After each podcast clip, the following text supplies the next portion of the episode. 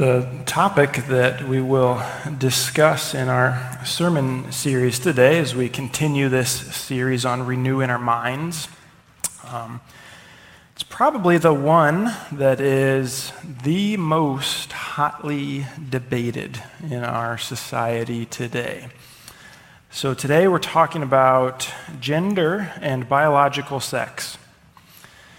Now, if you would have told me 20 years ago that, that I would, have, would be making the statement that I just made, I, am not sure I would have believed it.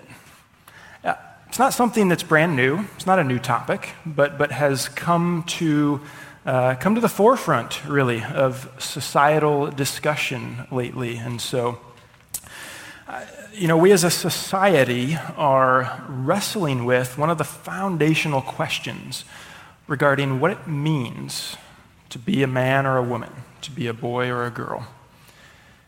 And it's a conversation that, uh, that we as followers of Jesus desperately need to be involved in. Our, our, our society needs us to take a loving and firm stance on the truth regarding gender and biological sex. But if we are going to do that, as the church. If we're going to do that, then we're going to have to have our minds renewed according to the truths of the Bible so that we can do more than just say, well, isn't a person's gender obvious? I mean, God made them male and female. What more do we need? Right? We, we have to be able to say more than that. Now, that's, that's absolutely true, what I just said. But there's more that needs to be said in our context today. The questions that our society is asking and people are asking within our society are much deeper than that. The good news is that God addresses those deep questions within the Bible.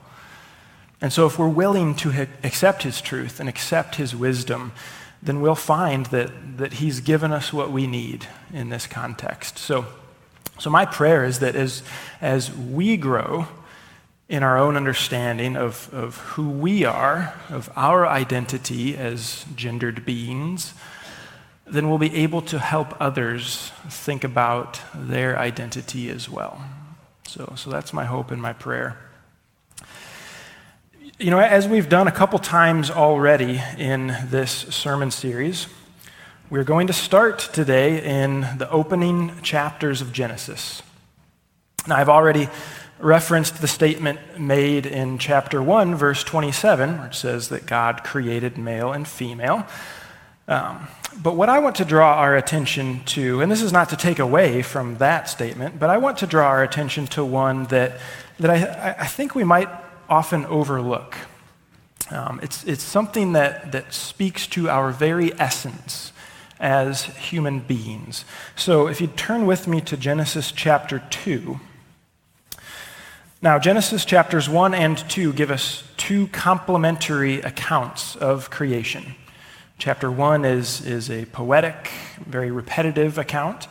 Chapter 2 is, uh, it speaks of the same event, but, but in a more prose, narrative form of writing. So, so in Genesis chapter 2, uh, look with me starting in verse 5.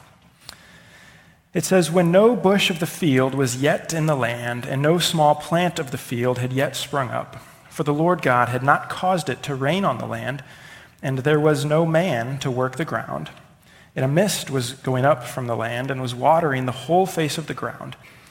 Then the Lord God formed the man of the dust from the ground the man of dust from the ground and breathed into his nostrils the breath of life, and the man became a living creature. Now, I want to I want to focus on verse 7 primarily. Here we see that God, God was creating man by performing two distinct actions. So, one, God formed man from the dust of the ground and then two, God breathed life into man.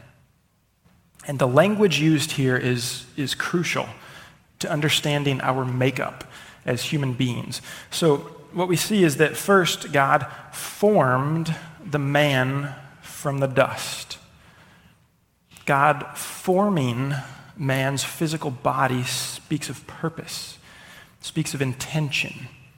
Um, it's, it's the image of a potter deliberately forming a lump of clay into exactly what he or she wants it to be. It's, um, it's a carpenter, right, measuring, cutting, sanding a piece of wood into exactly the shape that it needs to be. So that's the picture that we get here. And, and we need to notice also that it wasn't just a physical body that was formed, but the man himself was formed from the dust. Again, the language is so important here. The man himself was formed. This means that God didn't place Adam into a body, right?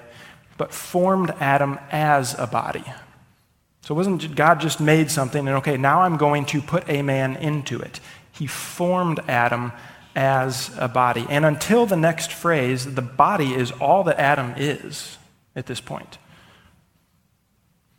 Our bodies are, are not just physical containers for our true selves.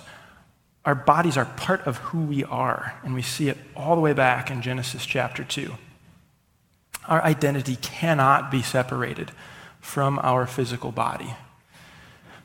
But we are not only a body, we are more than that, which is the second action that God performs. God then breathes into Adam with the breath of life. And he becomes a, a living nephesh, is the, is the Hebrew word there. It's, it's most often translated as soul. Once God breathed into Adam, he became a living being comprised of both body and soul together. One of those things is not more Adam than the other. I'll say it again because it's crucial. One of those things, body or soul, is not more Adam than the other one. All are equally Adam. This is the picture that we're getting here from the very beginning. The two things, body and soul, they, they are in harmony together and they are intended to never be separated. It's only death brought about by sin that separates body and soul, and, and that only temporarily until Jesus returns and body and soul will be reunited once again. So, before we talk specifically about gender and biological sex, we, we have to start here. We have to recognize that we as human beings are comprised equally of body and soul. We are both material and immaterial together. We are both physical and spiritual together. Now, now for some of us, that, that truth in and of itself requires us to look at our own bodies in a radically different way than we currently do. God has formed us, bodies included, as He desired them to be. Now, we live in a fallen world. Our, our bodies in this fallen world are broken. And we're right to mourn and grieve that brokenness that we see. We can look forward to that time when God will completely restore our body at the resurrection. But even in this fallen existence, our bodies are part of who we are. So before, any, before we go any further in the discussion, we, we have to establish that fact that God reveals to us in His Word that we are both body and soul. And we have to accept that reality if we are going to ever be able to view ourselves correctly, view ourselves as God does. So that's the foundation this morning that we need to jump off from.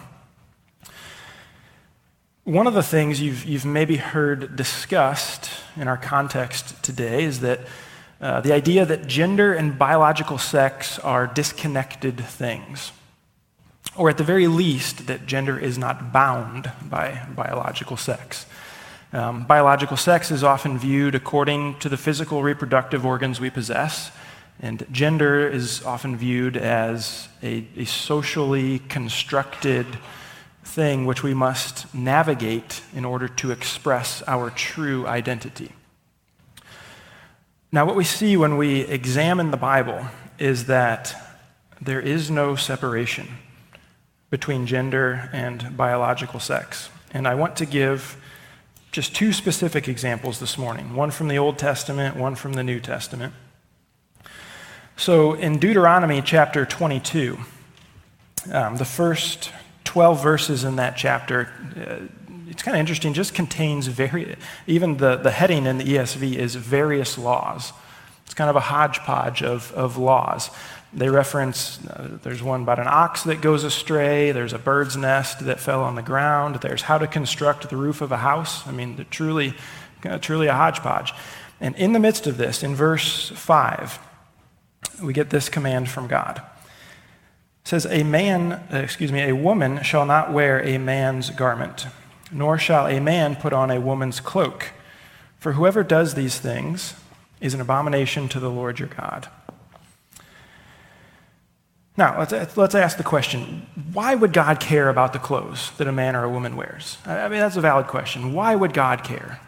The only thing that makes a man's garment a man's garment is the culture, right? The only thing that makes a woman's cloak a woman's cloak is the culture. If I put on a skirt here, you'd say that's women's clothing. If I wear a kilt in Scotland, you'd say that's man, men's clothing, right? So, so why does God care what clothes a person wears when those things are dictated by culture anyway. You know, to use today's language, right, the, the, the, kind of clothes people wear, it's simply a cultural gender construct. So, so why does it matter to God? Well, the reason it matters is because a message is being communicated by the person who wears the clothes. So, for, for a biological man to purposefully wear what, a, what culture sees as women's clothing is an attempt to separate gender from biological sex and, and vice versa as well. And because gender is not separate from biological sex, God's people were to live accordingly. That's why he told them men don't wear women's clothes, women don't wear men's clothes. They were not to pretend that gender and biological sex could be separated or could be changed one way or the other. So that's an example from, from the Old Testament. Uh, for the New Testament, turn with me to 1 Corinthians chapter 11. This is the chapter where uh, Paul famously discusses head coverings. Now, let me say, there are Bible believing Jesus loving, God honoring Christians throughout history and today who come to different interpretations regarding whether Paul's words about wearing head coverings is a universal command or one specific to that culture. We're not entering that specific conversation today. What I want to point out is that when you read through that section, verses 2 through 16, Paul writes what he does because he understands there to be a direct link between a person's biological sex and their gender. Whether you view a head covering to be a universal symbol or just a cultural symbol, it's still a symbol, right? It's still a symbol. It still communicates something. Paul understood that. That's why he wrote what he wrote. And again, you can fall on either side of, of that debate about whether or not a head covering should be worn. The prohibition by Paul pertained to both men and women purposefully presenting themselves as a gender opposite of their biological sex. Both ways, he calls it a disgrace in this section. Now, if a person's gender was disconnected from their biological sex, Paul would have no leg to stand on in making this statement. Again, however you would interpret it, universal or, or cultural, it, it wouldn't matter. Paul would not have a leg to stand on. It wouldn't matter whether a biological man appeared to be a man or a woman. But because those things aren't separated, Paul can write what he does. So the Bible is, is clear, it's consistent throughout in showing us that, that biological sex and gender are in agreement with each other. Those, those two things are connected. Now, as we have this discussion, we have to recognize that, that our society, just like any society, would have certain gender stereotypes, expectations, and we ought not force people into those. So, for example, two, two common ones in our context. Women are often assumed to be, to be more emotionally sensitive than men. Men are often assumed to like sports more than women. And I think if you, if you took a poll of society at large, you'd probably find that there's some accuracy to those stereotypes. However, that does not mean that men must love sports. It does not mean that women must be emotionally sensitive just because that's the understanding or the expectation of our culture, or just because that's more, the more common situation in our culture. What we have to be able to do, we have to recognize that, that there's a difference between someone who says, I'm a man who doesn't like sports, and someone who says, I don't like sports, so I must not be a man. Those are two very different different statements. There's a difference between a woman who says, I'm a woman who's not very emotionally sensitive, and someone who says, I'm not emotionally sensitive, so I'm not a woman we can affirm that it is wrong to force a person into specific gender stereotypes while also affirming that it is wrong for a person to purposefully and intentionally present themselves as a gender opposite of their biological sex. We, we can do both of those things. We should do both of those things at the same time. Maybe put a little differently, it's important for us to recognize that alignment with cultural customs or stereotypes doesn't make a person a man or a woman. And at the same time, purposefully utilizing those cultural stereotypes and customs in order to present oneself as opposite the, the opposite their gender and biological sex is spoken of against in the Bible. So, to really summarize all that, the, the Bible does not speak of, it does not infer a separation between biological sex and gender. It's consistent throughout that those two things are united. And further, we are led to not act in such a way as to try to separate those two things. And the reason that we should not seek to separate those and attempt to make ourselves into whatever we want to be is because attempting to do so is rebellion against our God. It's rebellion against our Creator, God. It is, it is to seek to place ourselves in the position of authority over God. Remember back to Genesis chapter 2, where we're told that the Lord God formed the man of dust from the ground. That, that, that word translated as formed is the Hebrew word yasar. It speaks of purposeful fashioning and framing. It's, it's actually the very word used for potter, the same word. So, it's, and it's actually the same word. I want to uh, read a couple places in the book of Isaiah where this word is used, and it uh, just gives us some good clarity here. So, in Isaiah 29, verse 16, and this is God speaking, he says, You turn things upside down shall the potter be regarded as the clay. That the thing made should say of its maker, He did not make me, or the thing formed say of him who formed it, He has no understanding. And then similarly in chapter 45 of Isaiah, verse 9, again God speaking says, Woe to him who strives with him who formed him. There's that word again a pot among earthen pots? Does the clay say to him who forms it, What are you making? Or, Your work has no handles? In, in both of those passages in Isaiah, we're reminded that God Himself is the Yasar. He is the one forming, and we are the thing formed. We have as much right to interrogate our Creator as the clay pot has to interrogate the potter who formed it. And yet, in our fallen nature, That's exactly what we do, isn't it? And, and not only do we question God's ways and purposes, but we rebel against Him by seeking to do things our own way. And, and, and this, so this applies to the current discussion regarding a person's attempt to change their gender, but it is not limited to that area by any means. Every one of us could examine ourselves and find a situation where we attempted to do things our own way in opposition to God's purposes and God's commands. We can all find a way where we've attempted to question the potter.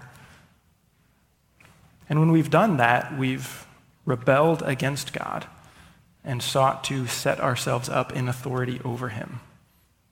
Now, we maybe wouldn't have verbalized our actions in that way, right? We don't usually say it that way, but and we maybe didn't even realize that that's what we're doing. But that's what we were doing. That's what I've done when I've tried to go my own way and say, God, I know what you say, but I don't think it's quite right. Similarly, a, a person struggling with gender confusion may not realize that they're rebelling against God when they attempt to change their gender, but at the heart of the matter, that's what's taking place. The clay pot is trying to exert authority over the potter. There's a spiritual battle taking place there that may or may not be recognized. How we respond to that spiritual battle taking place, whether it's within ourselves or, or within somebody else, how we respond is so important. It matters so much. It's important that we understand the truth about our biological sex and gender that both are a part of our identity and both are joined together as created by God. And it's also important that we recognize that we live in a fallen world. A person's body and mind are both fallen due to sin. And so we must find compassion for the person who struggles with the tension of feeling like their gender and their biological sex don't align we must be able to find compassion there.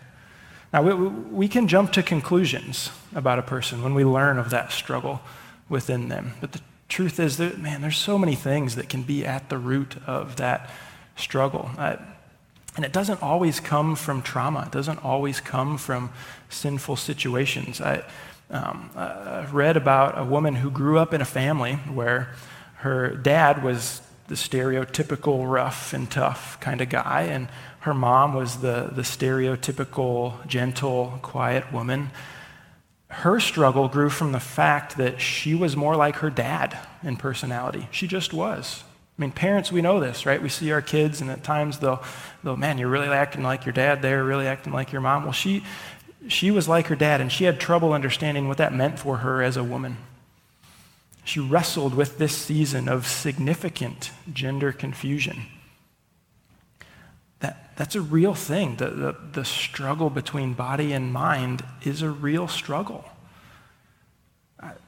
Different studies have, have stated that, that up to 40% of people who identify as transgender have attempted suicide. Not just thought about it, but attempted it.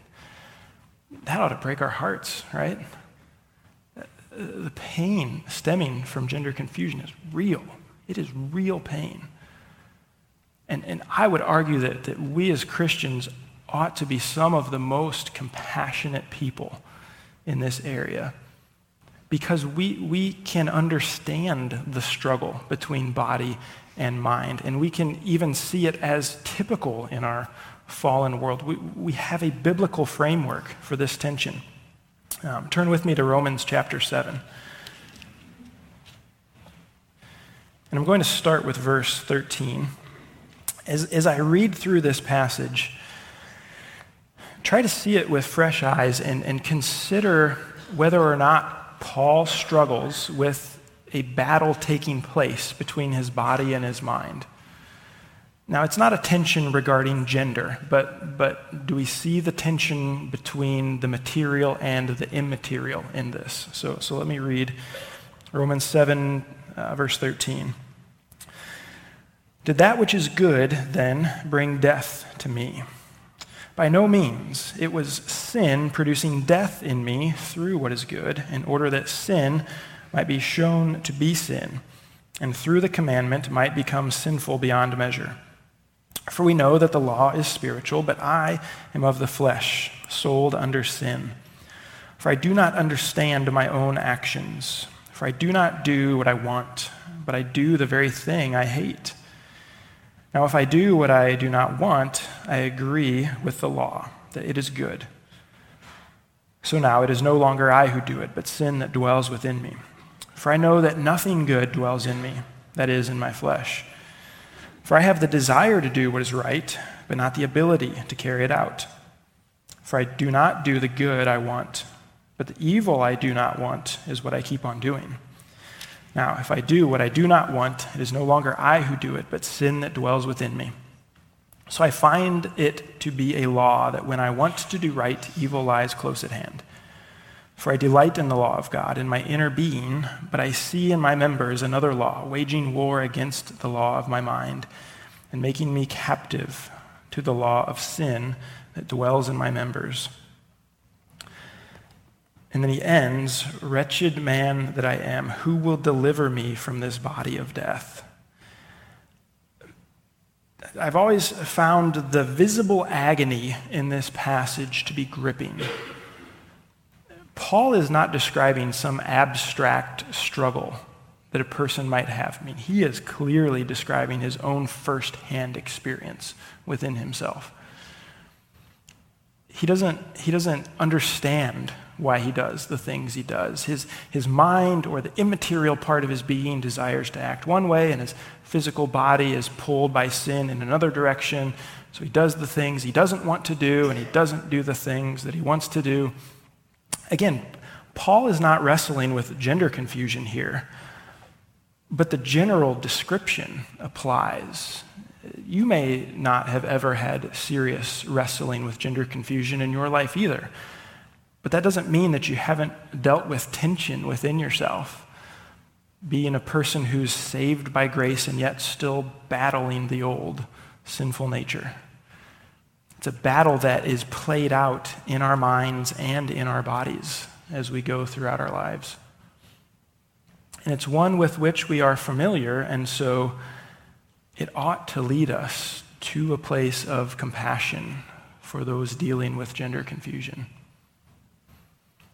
Now, in general, and I'm, and I'm speaking, I'm speaking in generalities here, but, but in general, the church hasn't done super well at being a place for someone to wrestle with gender confusion. Uh, sometimes it's maybe just due to ignorance on the topic. We haven't, haven't really had our minds renewed like we need to.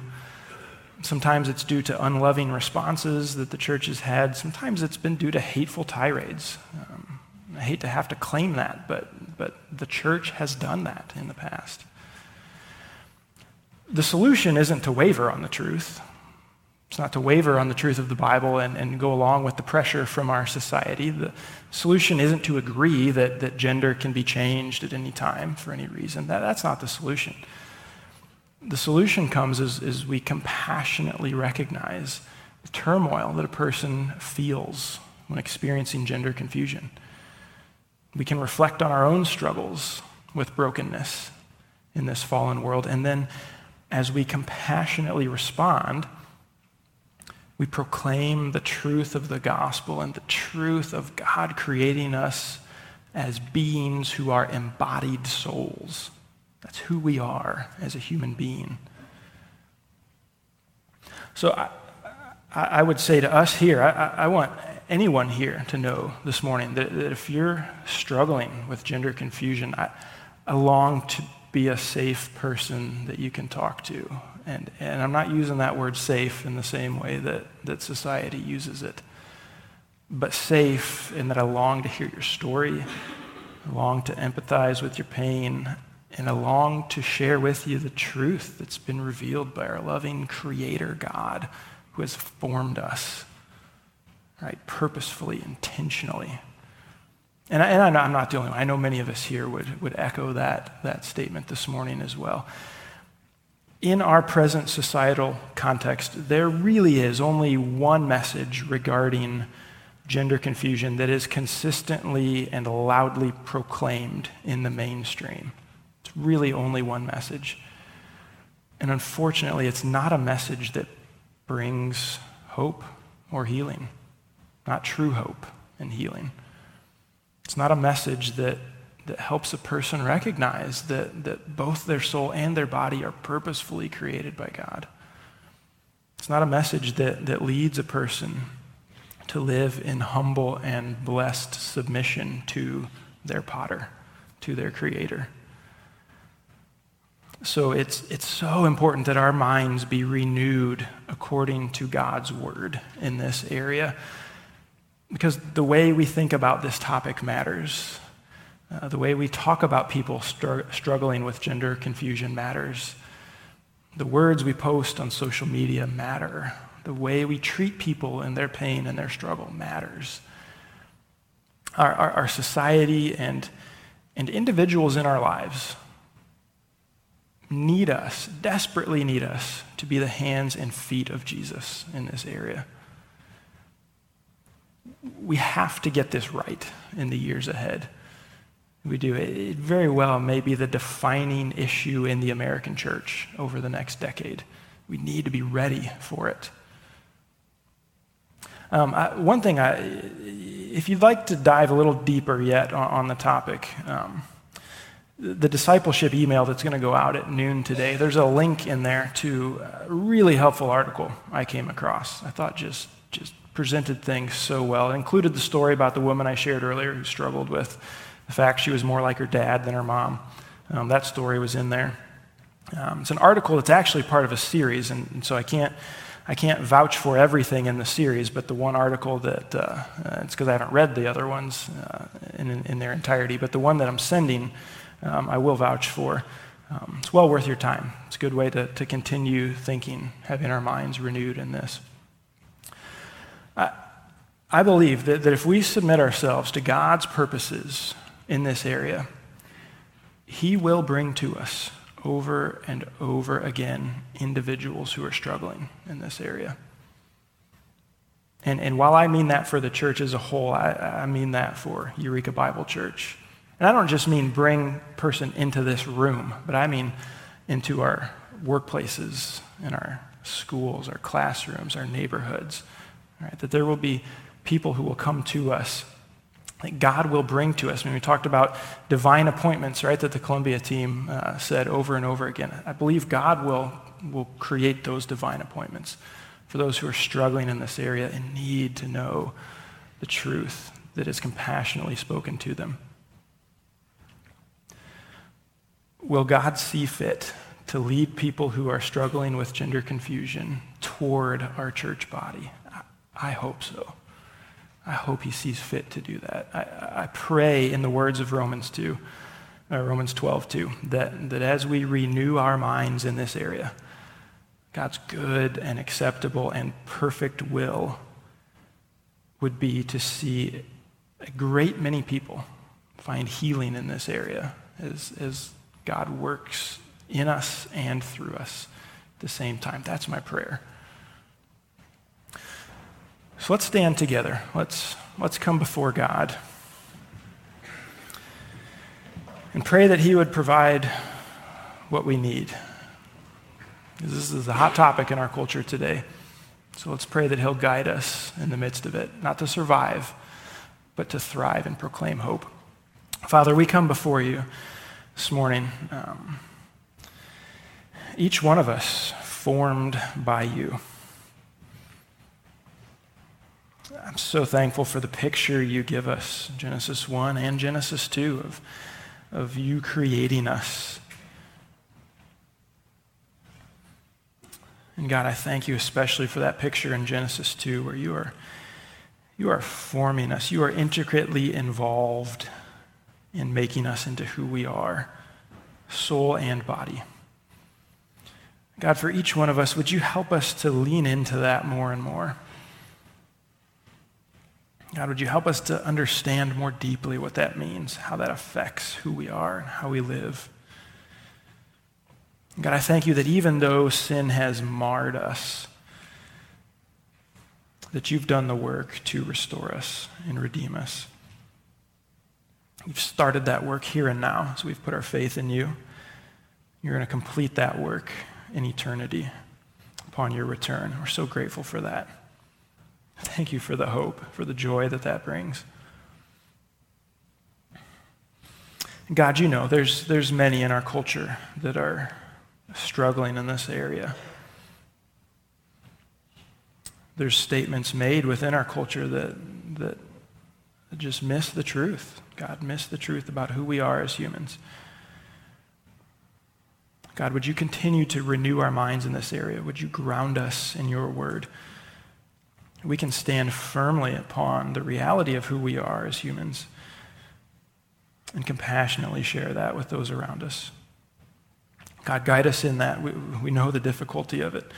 We know the, the, the strong emotions that come out in this discussion. God, but would you go ahead of us? Would you pave the way that hope and love can be communicated? Lives can be transformed, God, by you. We're thankful that you are God. We're thankful that words that were written thousands of years ago are not just still true today, but are extremely applicable today. We praise you for that, God. I pray all these things in your name. Amen.